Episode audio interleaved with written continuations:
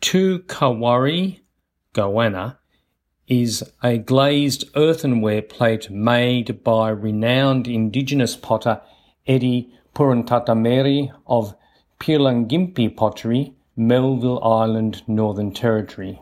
Melville Island is a part of the Tiwi Islands group. The plate was produced in what proved to be the last year of Puntun, Puruntatameri's life, 1995. Eddie Puruntatameri is regarded as one of Australia's first Indigenous studio potters. In 1967, a pottery and clay processing unit was established in the Darwin suburb of Bagot.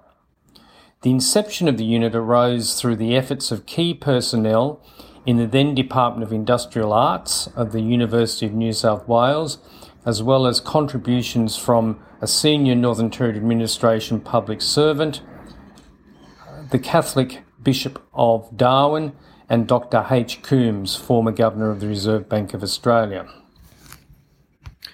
Eddie Puruntatameri rapidly developed his skills in a supportive environment. In 1972, he returned to his birth country of Bathurst Island, where Tiwi pottery was established alongside the existing screen printing workshop. His successful artistic and pottery career spanned three decades until his untimely death in 1995 at the age of 48. A number of his pieces are held in this museum. He is also represented in other museums and galleries, e.g., the MCA.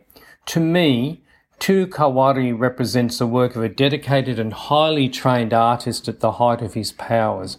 It is a successful depiction of Indigenous cultural motifs using highly skilled ceramic colouring and glazing techniques.